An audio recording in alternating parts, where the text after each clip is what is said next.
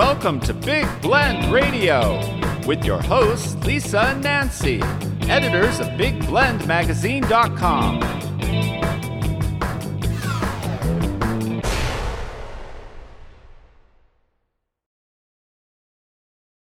Hey, everybody, welcome to Big Blend Radio. You know, every first Monday we get to chat with military historian and author Mike Guardia. He is a, an award winning author, as I said, military historian, and a U.S. Army veteran. He was named the Author of the Year in 2021 by the Military Writers Society of America. And his latest books out of, oh gosh, it's over 20. I think it's 25. Mm-hmm. I, I can't keep up with him.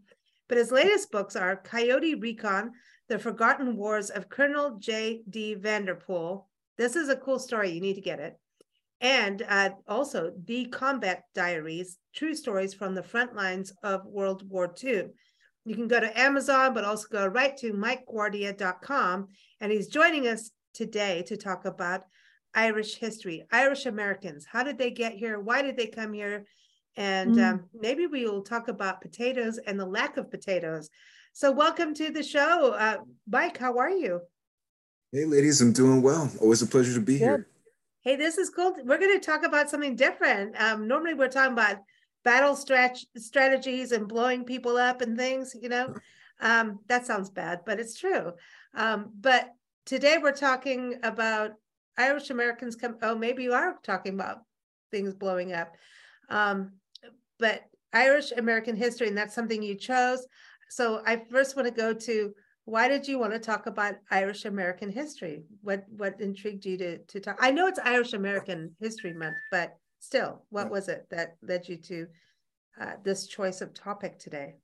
All righty. Well, let's see. Um, I think it was a lot of things. I mean, to start off with, I mean, it is uh, the month that we celebrate Irish Americans and that we celebrate mm-hmm. Irish heritage, you know, and and then of course there's the uh, there's the ever-present St. Patty's Day, uh, St. Patrick being the patron mm-hmm. saint of Ireland, and uh, one of the things that they credit St. Patrick with doing is expelling all of the snakes from Ireland. And that mm-hmm. is why today Ireland is one of the few places in the world that does not have a native snake population. And uh, not only that, really just reflecting on all of the contributions that uh, Irish Americans have made uh, to our society, that have made uh, that, that they've made throughout history, and uh, really just the uh, story of how they overcame a lot of adversity and mm-hmm. how it's a, a, story that you uh, you wouldn't expect to have the twist that it does, but it's a uh, it's a story that we can all take a lesson from, and uh, it's also a story to highlight that you know even if you think the uh, odds are stacked in your favor, there could be some things that come out of left field that make your life and uh, your your journey through life exceptionally difficult. No kidding. Well, you know, this, say. Well, this yeah, is interesting. Seriously. Too, when you think about when things get really tough like that, and you think also about, you know, why we had the world wars, right? Mm-hmm. Right. You know, real terrible things happening, you know, and how people choose to survive when you could say, I'm throwing the towel in and it's that bad. How prisoners of war choose to live through something so terrible. What do you think that is that gets people to just keep fighting for life when you could say, like, you know, everything's running downhill. I don't see the light of day. How do we keep persevering forward? What do you think it is? Like, through all the research you've done, and how many yeah. books? 25? Is it 25 books? It is. Oh my mm. God, you're making me old. I love it. I love it though. Um, but what is it through all of this that you well, think makes people move forward? Well, I think it's a few things. One is that you really have to know what you're fighting for.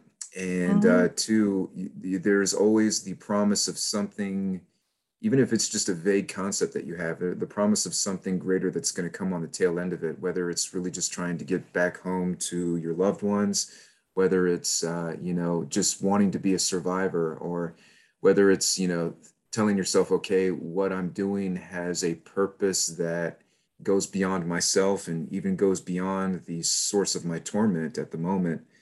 Yeah, I think when you uh, take those things together, and I know that they're pretty broad strokes, but when you take them all together, those are really what motivate the uh, human spirit to endure. And it's funny you should mention that because that reminds me of uh, an anecdote I heard from one of the veterans I interviewed for The Fires of Babylon. It was that book on Eagle Troop and, and uh, the Battle of 73 mm-hmm. Easting. Well, one of the uh, key players in that book was a gentleman named Chris Hedenskog, and he was this young 19 year old private first class in the Gulf War. And, you know, his, his first experience um, to the ravages of war was happening at, at such a young age.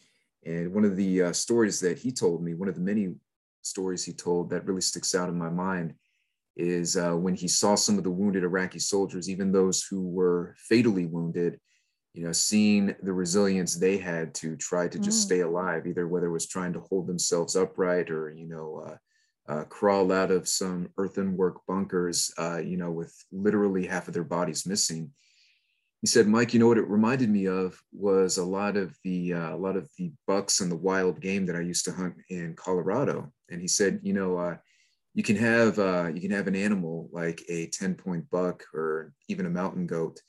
Uh, you know you can um, you can target the animal and you can shoot it through what would be a critical organ and you'd be surprised how long that that animal will try to hold on to dear life just to survive. And if I'm remembering the story correctly, it, it, I think it was a uh, it was a it was a buck that he and either his friend or his father were hunting, and uh, one of the rifle bullets like hit this buck pretty much directly through the heart what would have been a, an instant fatal kill but that this uh, but that this animal you know crawled on for at least a good 30 yards up a very steep slope of uh, a hill or a mountaintop before it finally expired. And, you know, you just said that you, you know, you know that you're doing this to feed yourself and, and feed your family, but you can't help but admire the resiliency of, uh, of an animal to hold on to life or to try to hold on to life that long to even where, you know, it, it has a fatal wound to still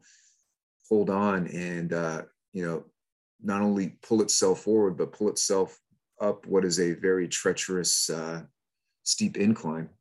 Mm. And that's why you we know my do, oh we can't to protect animals.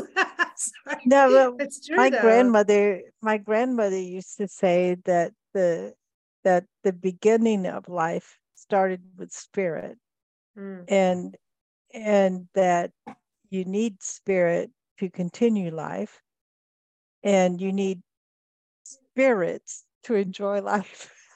Well, no, but that's funny. Yeah, but but Mike, well, she was know, a funny little British lady. Yeah, she was. But, she was awesome. But but and she was she's only four foot nine, British lady, and she used to put her hands on her hips when anybody crossed crossed her way of thinking. She'd put her hands on her hip and say, "Now you know that's not true."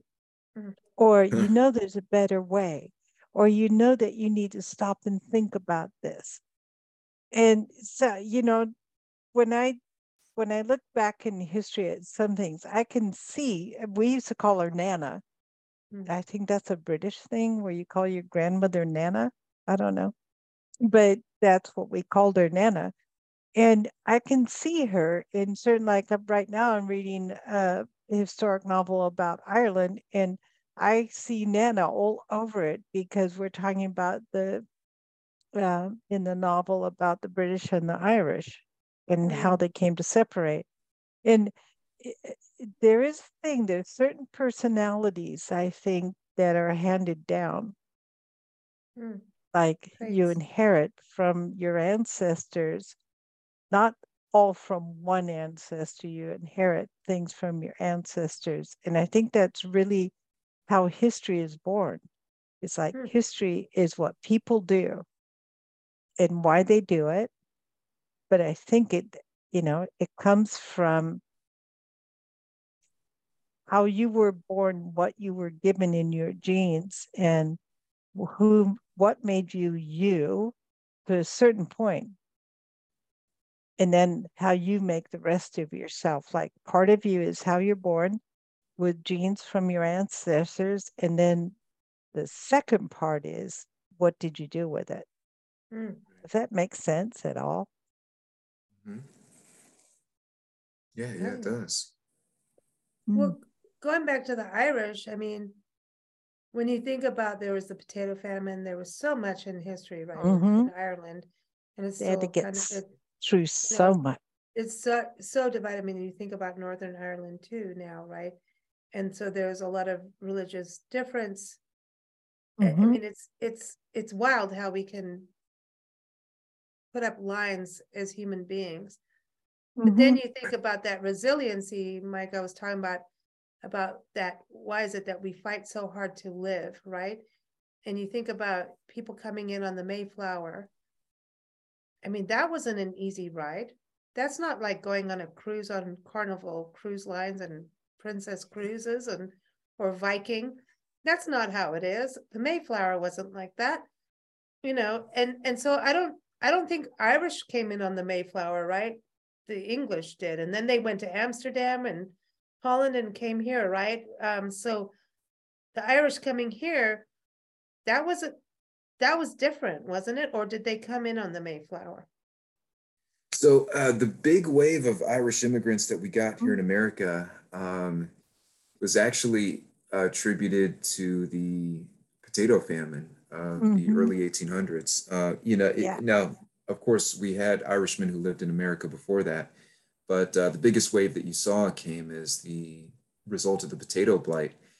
And mm-hmm. it, it, it's odd that uh, it's odd that you know a, a famine would precipitate a mass migration to America, and it, it the, the story takes an interesting twist because when the Irish came over here, they were thinking to themselves, okay, well, we have a lot in common with the Americans. We're actually kindred spirits because we both hate the British. Yeah. Uh, you know, um, sure. we, we've had a very re, we've had a very rocky relationship with mm. the British for a number of years now at this point and you know we we can we can identify with with the americans as our kindred spirits and uh mm-hmm. and i'm sure that we will be welcomed with open arms and you know when you think about it I guess in the most logical sense of the construct, you know, it makes sense. I mean, you would expect them to be welcomed with open arms because, you know, I mean, they are ethnically white just like us. And. I'm saying us in a collective sense as, you know, what the predominant uh-huh. prevailing view of America was at the time. And uh, you know they uh, they share a common language, but the reception wasn't the warm welcome that they were hoping for because when they got off the boat, uh, you know, uh, America at large was looking at the Irish population and telling themselves, okay, well, yeah, they're they're white, but they're kind of off-white. You know, a lot of them have mm, red hair, they talk weird. funny, and they're all Catholic. Ugh, you know. Um, yeah, see, that's you know, yeah. They're saying, okay, well, if they're they're Catholic, they must be agents for the Pope. They must be mm here to cause yeah. trouble, maybe try to, you know, turn uh, mm-hmm. turn the U.S. into a second Vatican. I don't know, uh, or you know, hey, they they they mm. screwed up their own country with the potato blight. You know, they're probably going to import the the same um, the mm-hmm. same blight here in America, and uh, the Irish were horribly discriminated against. Uh, mm-hmm. You know, mm-hmm. for a long time, and when I was teaching history at the college level, what, what, one of the things that I would show my students, I would show them a photo montage that had all of these uh, Irish attack ads and all of these anti-Irish uh, banners and signs. You know, mm. uh, you would see you would see businesses post these help wanted signs, and they would say now hiring help wanted, and then in then in parentheses yeah. below it would say no Irish need apply. Right. You know, right. I mean, this was the yeah. this was the extent of the discrimination. We're saying, you know, mm-hmm. hey, we really want help, and uh, you know, you can be white, black, Hispanic, you can be Asian, you mm-hmm. can be mm-hmm. Native American for all we care, but if you're Irish, get the hell out of here. Yeah. Um, you know, and not only crazy, that, you huh? also, uh, you know, you also had uh, the Irish become the subject of uh, some very uh, hurtful uh, slurs that have actually mm have actually stood the test of time and they're used today, but not necessarily as a pejorative. For instance, mm-hmm. um, if you have two children who are born to the same parents and uh, they're born either within 12 months of each other or they're born within the, or if they're born within the same calendar year, uh, the popular adage for mm. children who are described as such is Irish twins. um, well, the whole term Irish twins came about because there was a stereotype that you know the Irish really like to reproduce and they multiply like rabbits. Uh, so you know if you uh, were not a biological twin, either an identical twin or a fraternal mm-hmm. twin, but you were really close in age with your next youngest or eldest mm-hmm. sibling, uh, you were an Irish twin, and an mm-hmm. Irish kiss was essentially a, yeah. a, euphemism for punching somebody in the face. Yeah. Yeah. Well, well, I have to say it didn't mm. just it didn't just happen in this country. Uh, yeah. Growing up in different countries, mm. Kenya, England, mm. South Africa, Irish jokes were like oh, big. I mean, I remember I remember like as a kid, mm. the one joke going around was how did an Irishman blow up a car? He put mm. his lips on the muffler.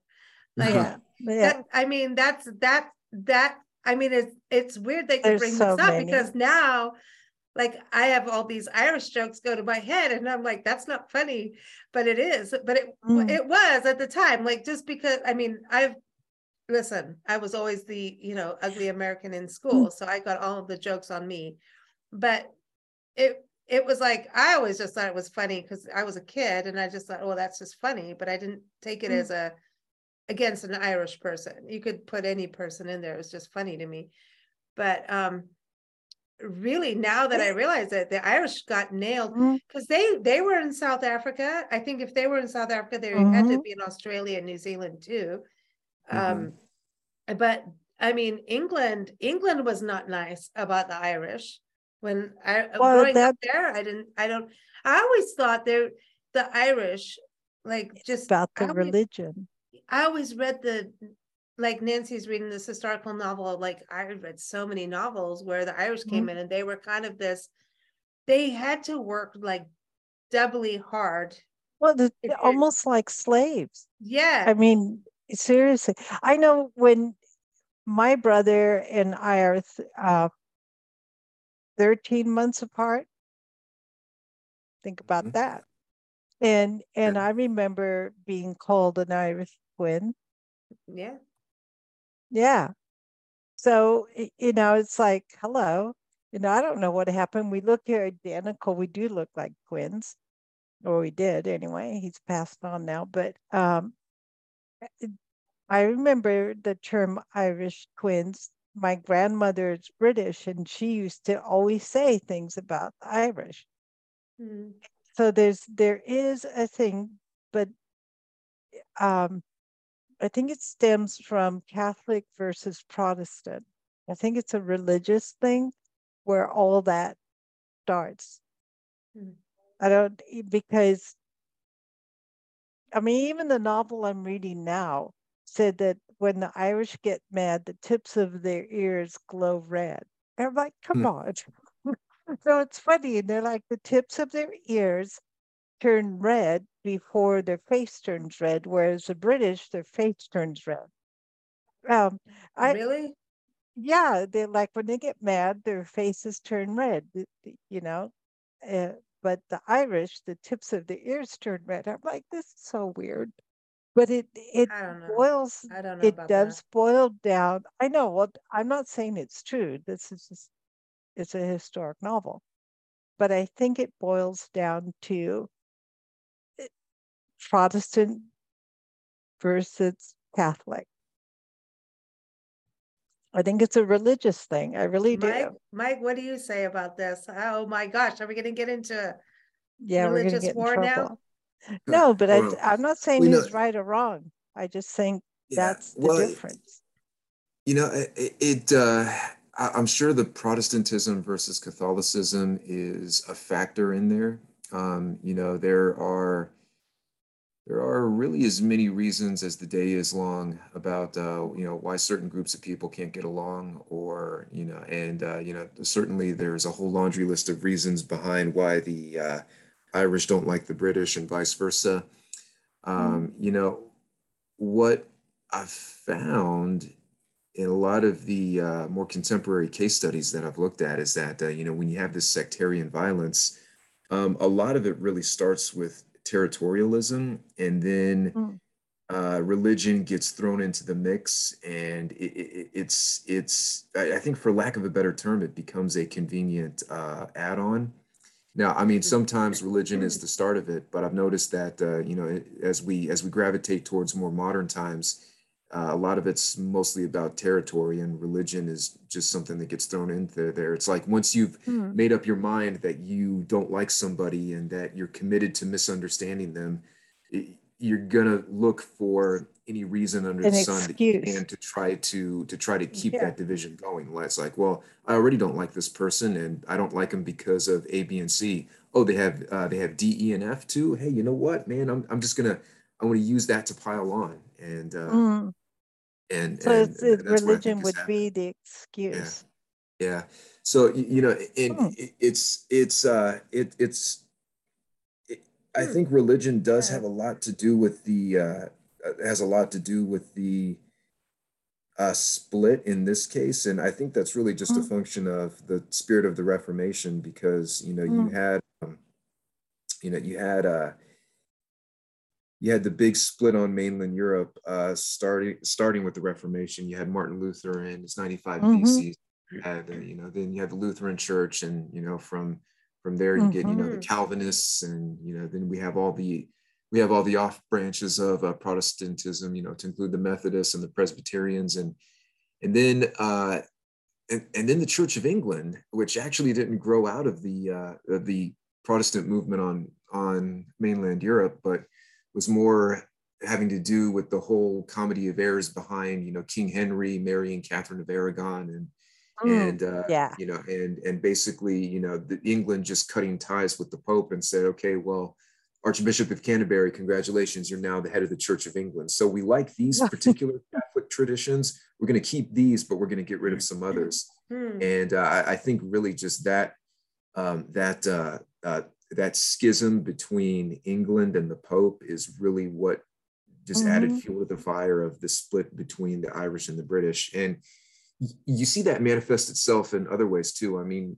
you had the French Catholics who were going after the French Huguenots, and uh, mm-hmm. you know, mm-hmm. there's even a lot of things that the Catholic Church did at the time that uh, they still really can't walk away from. Now, I mean, not not that we charge that to God, we don't charge that to Jesus, we charge that to the people who were making the bad decisions at the time. But right. you know, I, uh, yeah, it's political. I want to I want to touch on that. Because... The bad rap was was kind of kind of deserved at at the time because you know the Catholic Church had just come off you know the Spanish Inquisition. Uh, you know they had they'd come off uh, mm. you know the uh, they, they they had come off the selling of indulgences. So there mm. were uh, you know and you know the the French Catholics going after the French Huguenots is is just another example. But you know there there were there were definitely reasons for why the Protestant movement um, arose when it did, and it's painful for me to say that because I'm a Catholic myself, and it, it's uh, you know there were there were the wrong people in charge making the wrong decisions that just couldn't help but take two two uh, separate parties and two separate entities and keep forcing them in different directions. You know. Yeah, I think this is such an important conversation because um, we all have our different beliefs on religion, right? And um, of what we want to choose, which religion makes sense to us, right? And then there's God and spirit. Um, and everybody can choose whether, you know, who, what, and where. Everybody's got their beliefs. But I think a lot of times we look at religion and go, oh, well, religion caused the war. So it's like God caused the war. And so, therefore, a lot of times people don't believe in God or religion or any of that because of war, because God gets the rap on war. If God did this, there wouldn't be, you know, He created the wars then, right? So it's oh. kind of interesting what you're bringing up because it's human beings yeah. doing the and wars. We have free will. And, we, yeah. and, and I think it's, you're right, Nancy. It's like this excuse. We're already pissed off with this person for doing this. So now I'm going to tack this on and use this because the greater community that is around you believes mm-hmm. this. So therefore, I can rally the troops better because that's our community. Versus, I'm pissed off with you, so I'm going to have a war with you, me and me, me and me and me and you. You know what I mean? It's like a singular versus the community behind you. Whereas the community and church was one back then. Like it, your neighborhood church was you and your family and everybody in the neighborhood kind of thing way back when, right? It was kind of like, and then it, now in this country and around the world, we can go to a synagogue down the street, you know, hmm. a few blocks. You could go to, you know, a Catholic church down the street. And I think that's beautiful hmm. and great. But I think back then it was like, we're all this. And it was almost like how we are now with political parties. We're doing the same thing. Uh oh, did I go? Hmm. Did I go astray? Mike, but it's kind of true, right? Isn't it kind of true? This is well, human yeah, nature. it, it's um, it, it it's part of it's part of that destination. You know, uh, where where where we started with all these divisions. You know, the natural and and probable consequence of that is, you know, it, it spills into secular politics. Yeah. Mm. You know, the way I was brought up, my parents moved every year and my mom sent us on Sundays to the nearest church, no matter what den- denomination it was. So I've been to pretty much every kind of church. And you would go to that church every Sunday for six months to a year. And then we would move and then we go to a different church for another six months to a year and I remember their teachings, and they were all pretty similar as far as the Ten Commandments. Other than that, the stories and how they taught it and the lessons you were supposed to bring home were totally different. And so, you know, I found it to be very interesting and it gave me an interest in history because I really wanted to know like why are we who we are and why do we do what we do? Why do we go to war? Who are we fighting and what for? You know? And then living in different countries, it, it got more confusing. So I look at humanity as who are you really as a person? What do you really stand for?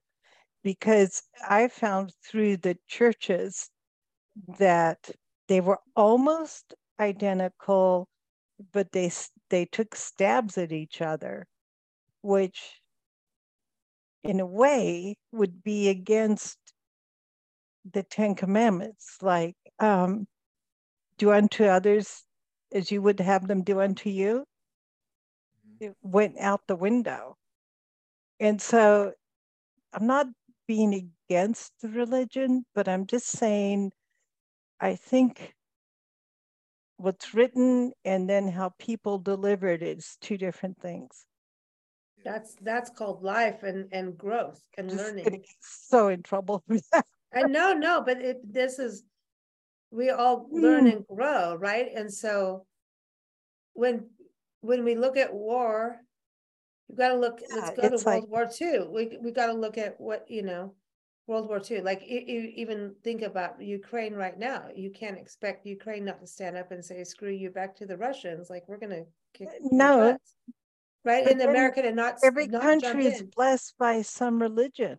Right. But somebody but you, comes out and blesses them. Right. But somebody started a war and you can't just sit back and hope nothing's gonna happen. Yeah. No, you have to take steps, but you know what I'm saying is right. Um Oh, Mike, we're getting in trouble. Are we getting in trouble, you're Mike? So gonna get in trouble. Not with But- me. No, No, no, but but- I think this is okay, but- important. Okay, so uh, Hitler was blessed by I guess. religion. Yes, Oh, and yeah, he he got blessings from people in power. So oh, that's what I'm like- Okay. you, you Yeah, know, not, no, uh, no, no, no, I mean, he, he was So obviously getting one it the most evil. I mean, I, I'm gonna put, you know, he's he's evil, and I'm I'm gonna put Putin next. I say Putin instead of Putin because Putin. Putin. I'm sorry, I just like to say it that way. But like, what what's hap- what we do as human beings, everybody, we're none of us are perfect, and it's all about a level of growth and working to be better. And then there are some people that are just just horrible and unfortunately we have to take them out because you they dirty the water like you know they dirty the bath water we want clean bath water mm-hmm. And some people don't play well in the bathtub as kids you put the kids in the bathtub together and they play with the rubber duckies and then there's one that will go like mm. and be like a total brat and then there's the one that really does something bad and then you go you got to watch this kid over here that you know stabbed the rubber ducky. Why is the kid stabbing the rubber ducky? And if someone did stabbing the rubber ducky. Well, no. So, but but if no one noticed the kid stabbing the rubber ducky and what was going on, you never know what goes on, you know.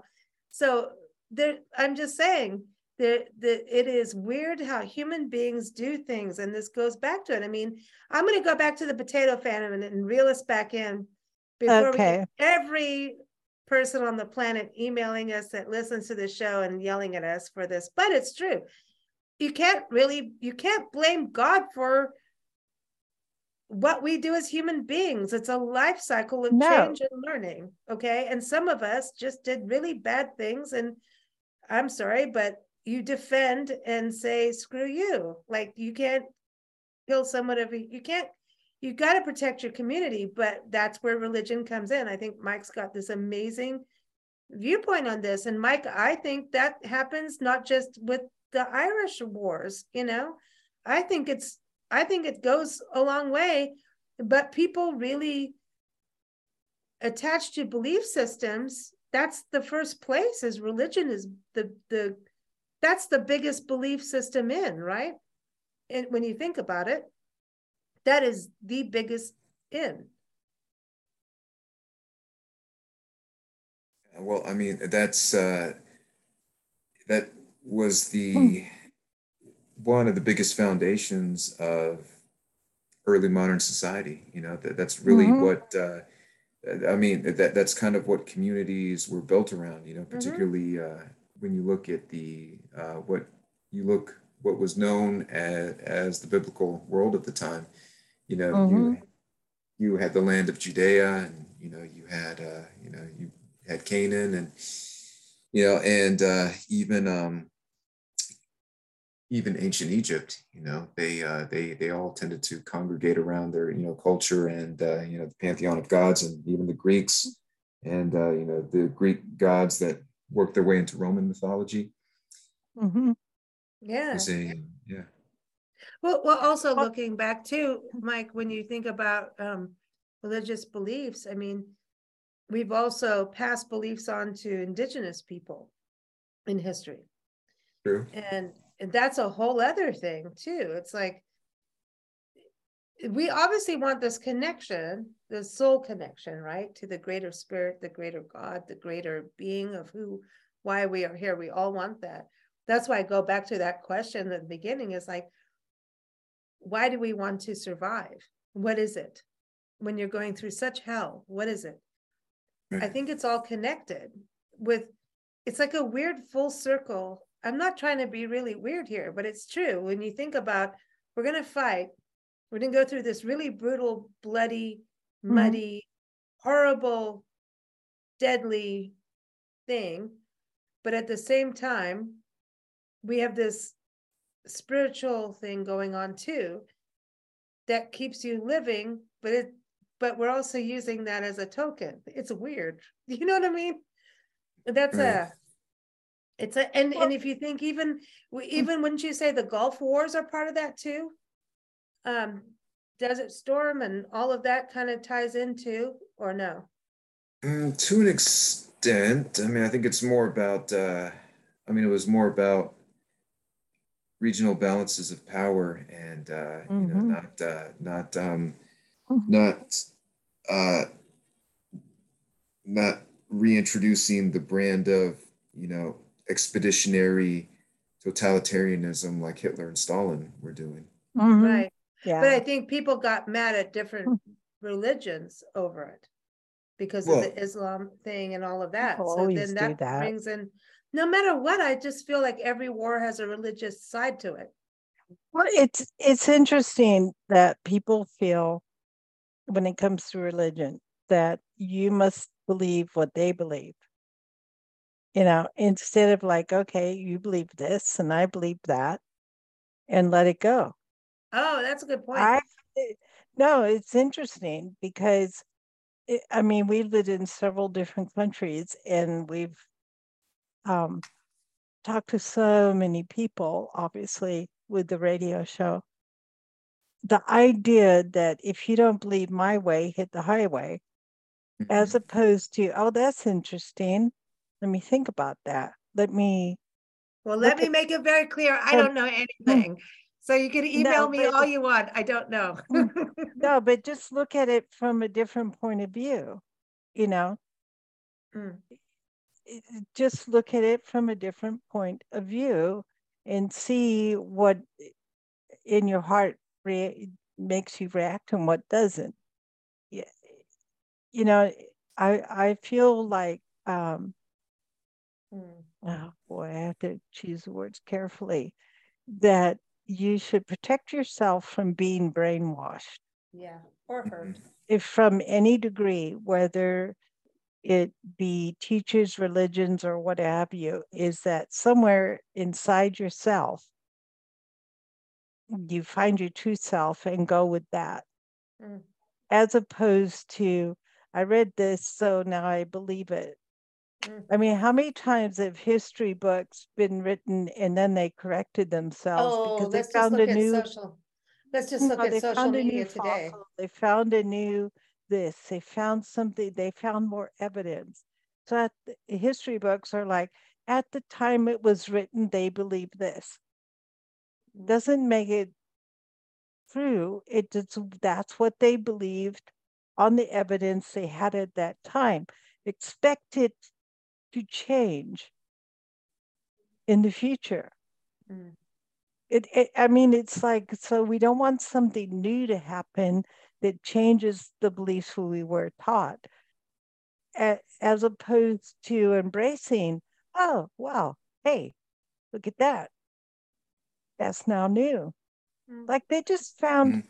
I have to say it, Lisa, you're going to get mad, but I have to say it, they just found fossils of what they call a penguin that is, and it's the A size of penguin. Shaq O'Neal. Okay, this is like over It's a giant penguin. penguin. A giant. Nancy's penguin. excited about this. I am s- no, I love dinosaurs. I do. I But- like the history this- of but- watching But this, the actual evidence of the bones. Well, this is interesting. You're talking about Okay. natural history, so we always have these natural history findings, but but- we also have them for human history, where we find Exactly, humans and the oldest humans and So, and but also you- eh, hmm. You concentration know, it camps. was- things like if that that we didn't know Six about. months ago, you told somebody there was a six foot penguin, they'd like say you're nuts. But now we have evidence that there was a, there is, was a six foot penguin. Watch Now, I don't Mike. know why They're coming, they, they're I don't to know why they, Minnesota. but why did they shrink? I don't know. right, we'll have a we'll have a Yeah. sequel to Happy Feet. Yeah, I know. And but- wait, wait, there was, there, there, there no, was I a, just think, there was a famine. so But I, I I'm wanna, I wanna go back say- to, yeah, I mean, things change history things wise. change. And so embrace the change. Don't get so locked up in your viewpoints that you can't embrace change. Like if you get new information, embrace it as opposed to oppose it. Well, I, I wanna go, I wanna, uh, I want to go back to Mike on this because when you think about history changing, I mean, when we were taught about Irish American history, because I'm trying to circle this back around before we get a gazillion emails. okay, sorry. Um, going back to that, like, no changes, like, I don't think when I was in high school, we knew that much about Irish Americans or Irish getting out. We knew there was a potato famine.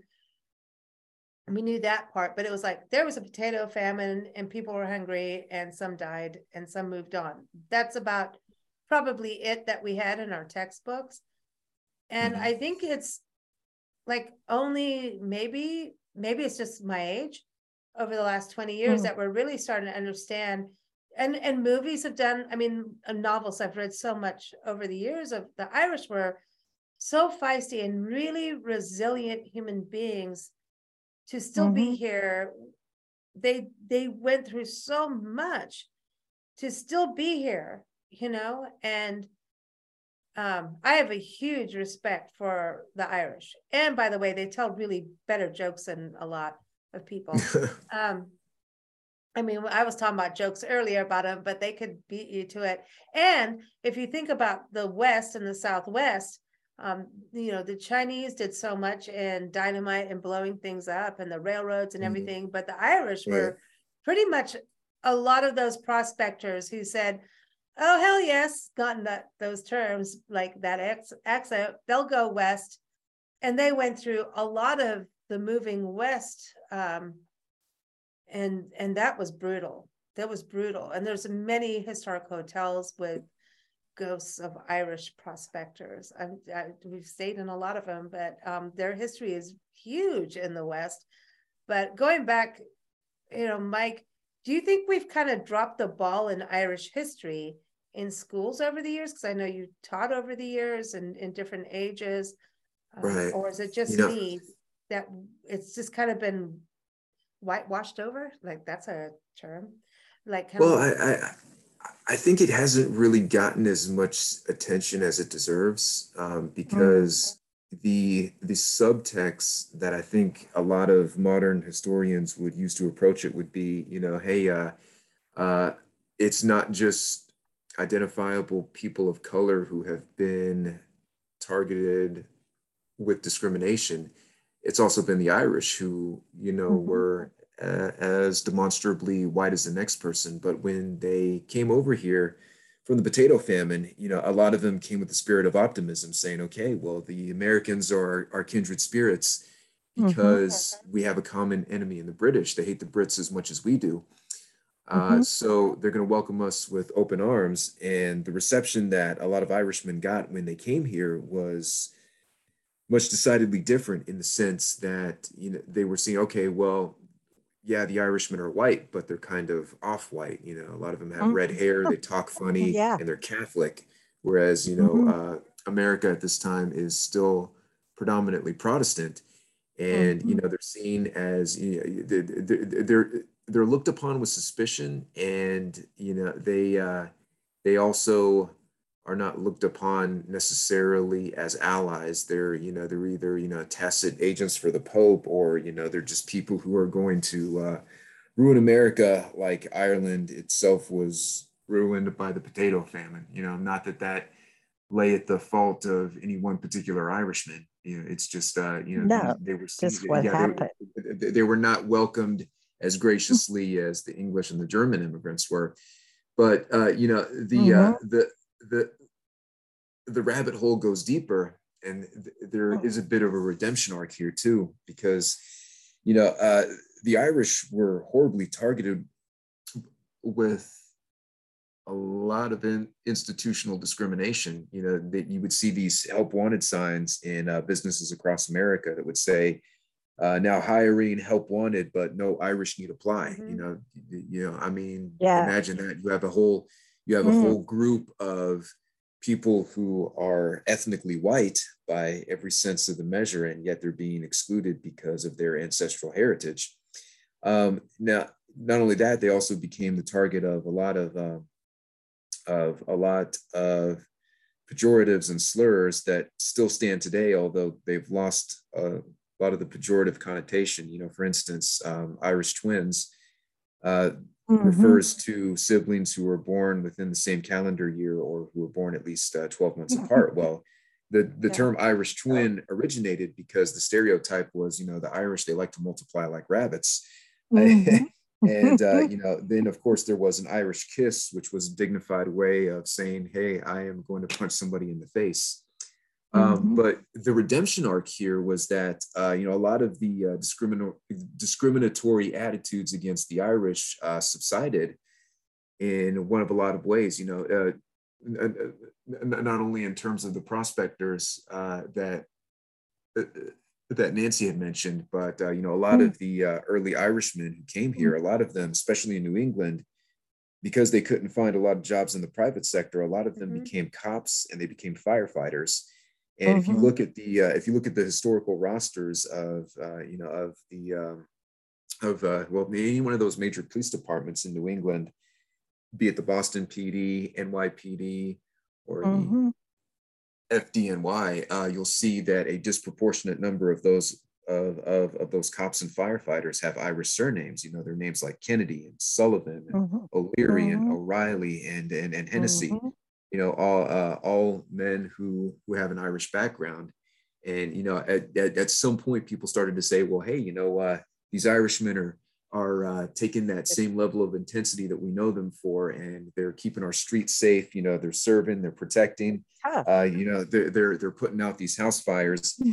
and uh, they gain a lot more credibility in the throes of the Civil War because you had you had those Irish brigades, and uh, you know where uh, you know where um, where either all of the uh, soldiers or an overwhelming majority of them were uh, were Irish, and uh, man, they were just fierce on the battlefield. And you know, people started to say, mm-hmm. well, hey, you know what? The the Irishmen they're they're loyal to their communities, they're loyal to their countrymen. You know what? Maybe we were wrong about them all along. And uh, you know, it, you just go on to have a list of uh, Irish Americans and Irish immigrants who have uh, contributed so greatly to American history. Uh, so the redemption arc is there. And I think that's what makes the story end on a positive note. Yeah. And also, what about um, Irish Irish who have fought in wars too? Yeah, like yeah, that's right. The Mexican American War, the Irish stood up mm-hmm. uh-huh. on our side. That's I, right. Listen, if you're gonna get in a mm-hmm. battle, I want an Irish. I I know, like I have Irish friends, mm-hmm. and listen, I've seen bar brawls go down. and if you're gonna side on anyone, you side on the Irish because they will they will take you out. They, I'm serious. Now, if you get an Italian and an Irish, I'm running. I'm just yeah. running because someone's gonna blow up. But you know what I mean. But you know, I I went to school with a lot of Irish and South African. um, yeah you don't you don't mess with the irish because they will they they have a good temper too like you know not all but um i just i witnessed that you know what i mean? But at the same time most passionate people and sweet kind kind you know it when i just i just wish we didn't fight over things you know? But that's the way the world is. But i think you're really right and when you think about you know the northeast i know massachusetts boston you know but right now we're recording out of uh, Columbia, South Carolina, Mike. And I was looking up Irish history and immigration here. Lo and behold, this is one of the top places they moved to. Charleston, South Carolina, too, Savannah, Georgia. So this we like mm-hmm. the Irish took care of the coast, basically. They went from Boston all the way down. Some said that we want a warmer climate, we're going south. So if you're if you're going to Charleston and Georgia, like Savannah, Georgia, you know they got into military too, right? That those are such military cities. I, I yeah. yeah. Have you have in your research have you come across military folk that you're like interested in that were Irish? Well, um, yeah. As a matter of fact, um, we can point to the Kennedy family. You know, I mean JFK. Oh, uh, yeah. Um, yeah.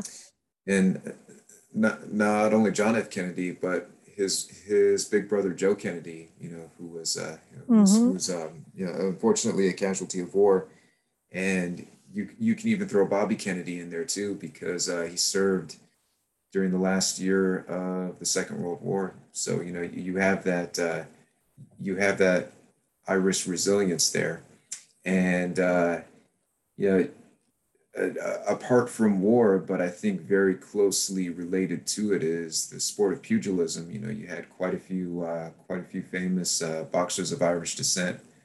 Billy Conn being one of them. You know, the the heavyweight boxer who uh, you know mm-hmm. could hold his own mm-hmm. against the likes of Joe Louis.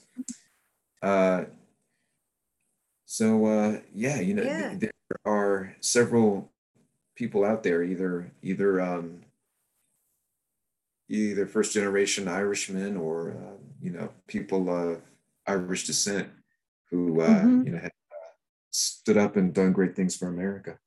You when you yeah. say about boxing, I that's always been the beginning thing mm-hmm. of novels is the Irish coming over and boxing to make money. Mm-hmm. To survive mm-hmm. here. Is that a true thing?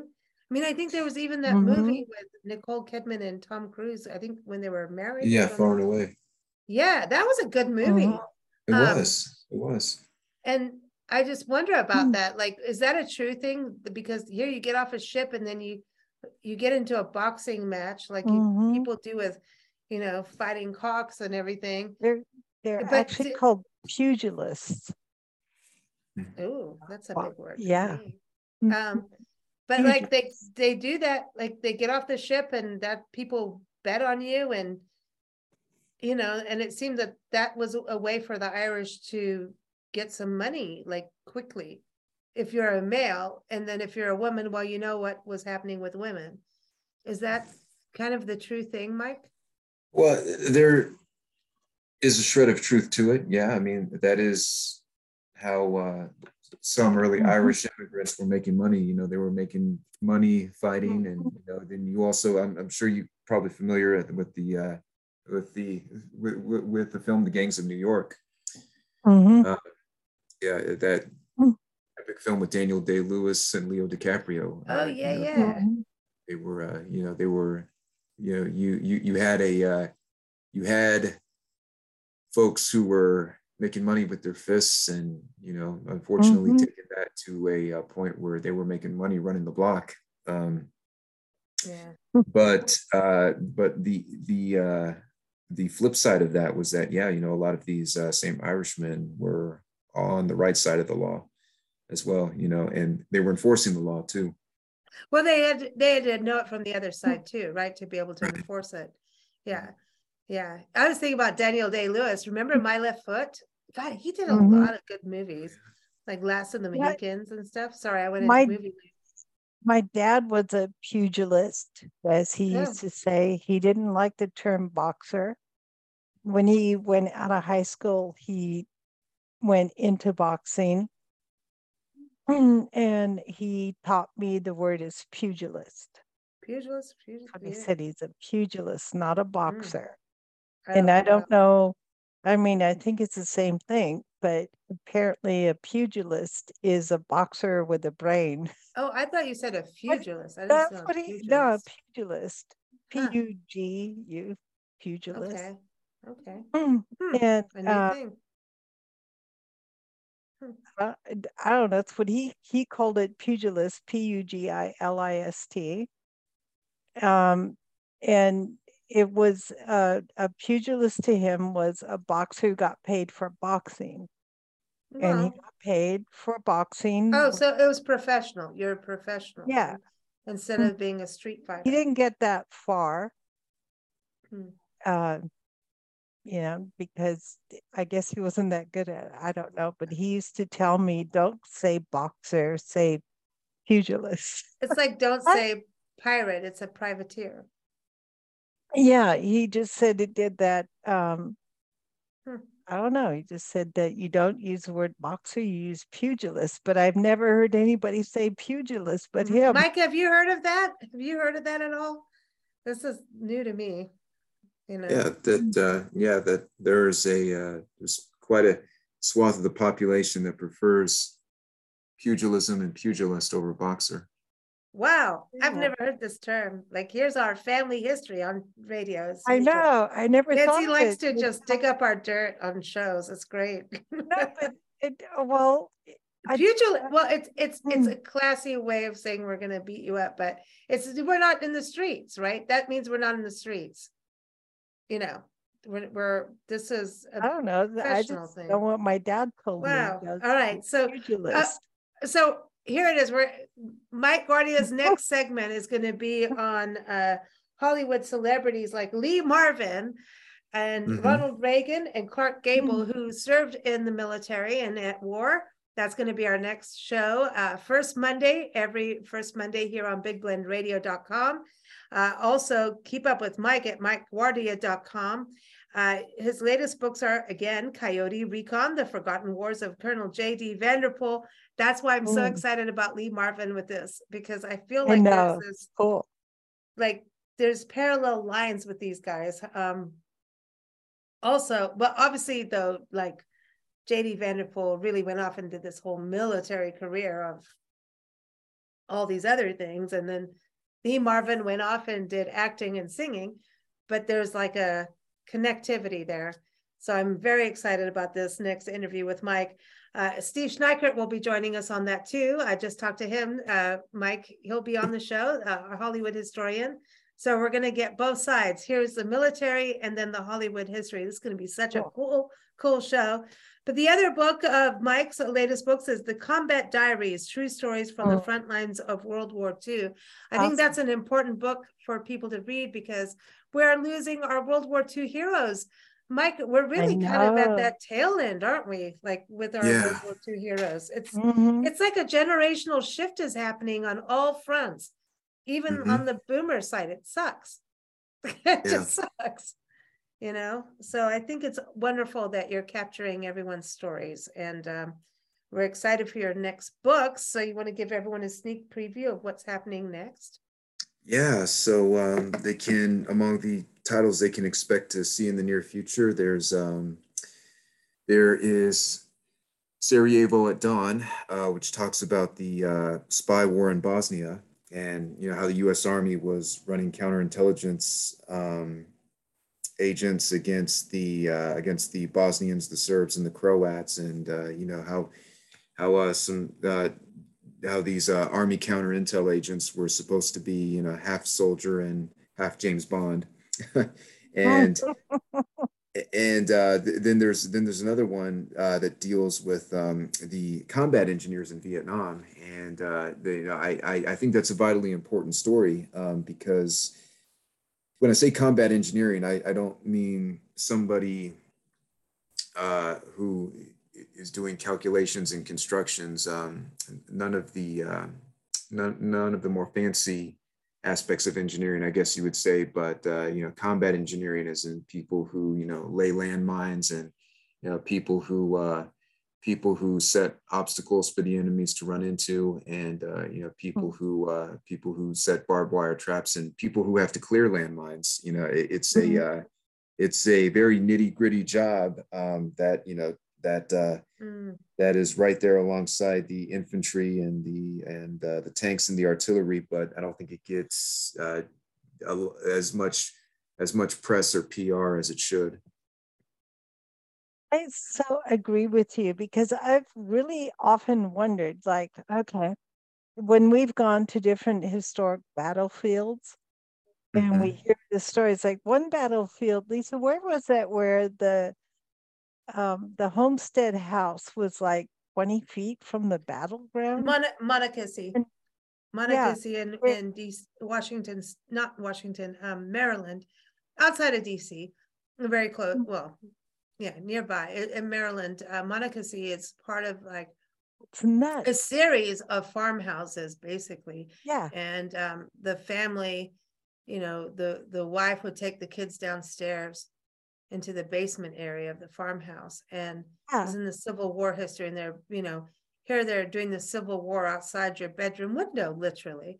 Yeah. I mean, you've got to think like, you know, World War II was like that too, you know, where, you know, you're being bombed. What's happening in, in Ukraine right now? It's like, mm. it, how, what do you tell your kids? How do you protect your kids? But this is your own mm. home. Mm.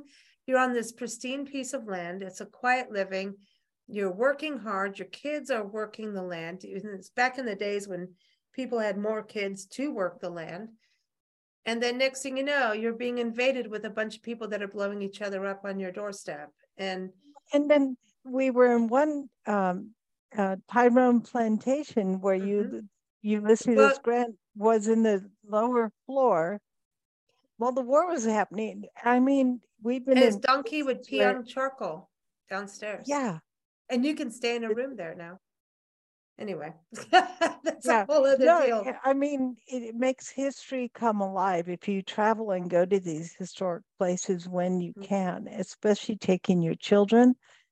uh, Because Mm. history in school can be like, Mm. eh, you know, Yeah.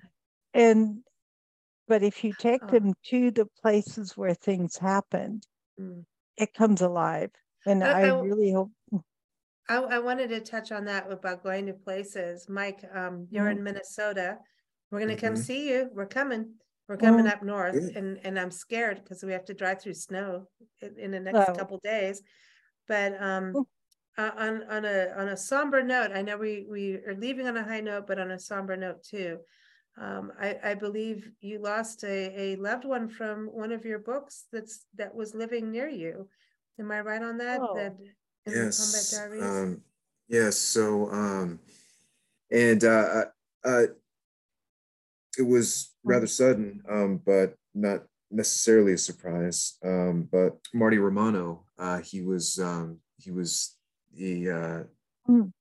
he he was the PT boat crewman. He was on he was on PT three hundred six in the Mediterranean, and uh, after after the war, uh, he settled in settled in Minneapolis, and he uh, built a lot of the uh, he he was a civil engineer by trade, and he ended Mhm. up building a lot of the um, a lot of the landmarks here in the city that uh, people either either walk across or they drive through every day. Um, yeah, he he has his uh, he has legacy written, you know, all over the uh, all over the Twin Cities, just for the bridges and the tunnels that uh, that he was responsible for building. And uh, at the age of 98, 98 no less, he passed away. And uh, he was the last surviving crew member of PT 306. And uh, I w- had plans to attend his funeral, but unfortunately, uh, I, I got terribly ill that weekend that uh, we were supposed to Oh. bury him. But, uh, but I was there in spirit, and I'm actually uh, for one of the uh, upcoming World War II roundtables. Um, I'm going to be given a I'm going I'm, I'm going to be given a presentation on uh, on his life and career Mm. because Okay. he's uh, yeah he he's he's one of that greatest generation and Mm. he's one who uh, one who really embodies the spirit of the times and yeah we're we're we uh, we Mm. need more folks like him around. Mm. yeah. I, I remember him being as, Mm. you know, even before the book came out, you talked about him and um I was saying like when we come up, we'll go see like his bridges and hopefully even meet him. And um I'm so I'm so sorry. And you know that that's the thing when you talk about the this greatest generation and um we talk about war today we went all over the place. Obviously we always do that right mike? Um but we're i mean how can you you know we let, let's have a discussion on why we kill each other right uh, in war Well- but it's that's the truth. And that's something we we explore on these shows but it's you know when when some something is wrong in world war ii and world war one those were two wars that were so um people Crazy. put themselves out there not even knowing better about skills right? There so many people just showed up. And and i think that's something in life that we need to embody more is to show up. And you know all these uh, this has been a wild show and so we appreciate your time mike and the people that you interview and write about their legacy their lives. I think you're doing important work. We always talk about that on the show but um when when we Well, lose they their life be they're they're not forgotten. So I, I encourage people to to go buy your books and and read these stories because they're inspirational you know we lose these these heroes right? And sometimes we don't know these heroes exist but that's what mike does. He introduces us to these heroes. And may they not just be forgotten. May we remember them.